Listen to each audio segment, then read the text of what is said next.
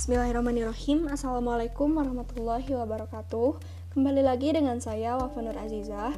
Kali ini kita akan membahas mengenai sumber hukum kejahatan penyalahgunaan narkotika di Indonesia dan di dunia internasional serta dampak dari kejahatan penyalahgunaan narkotika. Isu narkotika sudah lama menjadi permasalahan negeri ini. Perkembangannya sangat signifikan, merebak dari kota sampai ke desa Penggunanya mulai dari artis, pilot, pejabat, rakyat biasa, hingga oknum penegak hukum pun banyak yang menikmatinya. Aturan yang ada selama ini dianggap belum cukup efektif menangani permasalahan ini.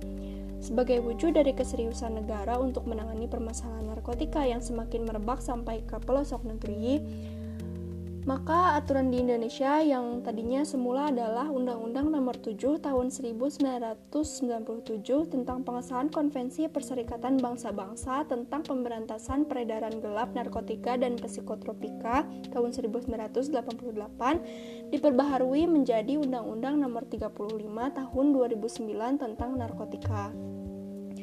Adapun sumber hukum kejahatan penyalahgunaan narkotika di dunia internasional yakni pertama Konvensi Tunggal Narkotika atau Single Convention on Narcotic Drugs tahun 1961 beserta protokol perubahannya tahun 1972. Yang kedua adalah Konvensi Perserikatan Bangsa-Bangsa tentang Pemberantasan Peredaran Gelap Narkotika dan Psikotropika atau United Nations Convention Against Illicit Traffic in Narcotic Drugs and Psychotropic Substances tahun 1988.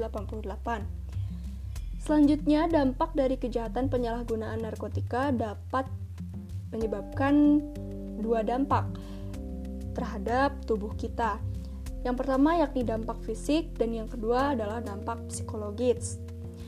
Adapun dampak fisik dari kejahatan penyalahgunaan narkotika yakni pertama gangguan pada sistem syaraf atau neurologis, lalu gangguan pada kulit atau dermatologis, lalu gangguan pada paru-paru atau pulmoner, lalu sering sakit kepala, mual-mual dan muntah, murus-murus, suhu tubuh meningkat, pengecilan hati, dan sulit tidur.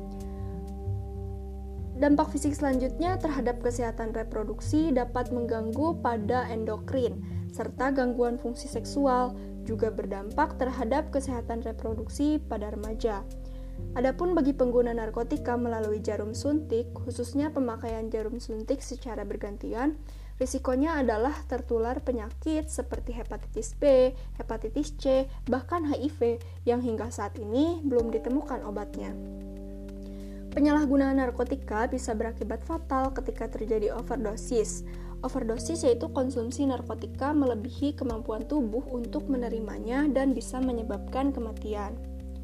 Dampak selanjutnya yaitu dampak psikologis. Dampak psikologis dari kejahatan penyalahgunaan narkotika yakni lamban kerja, ceroboh kerja, sering tegang dan gelisah, hilang kepercayaan diri, apatis, penghayal, penuh curiga, agitatif, menjadi ganas dan tingkah laku yang brutal, sulit berkonsentrasi, perasaan kesal dan tertekan, cenderung menyakiti diri, perasaan tidak aman, bahkan bunuh diri.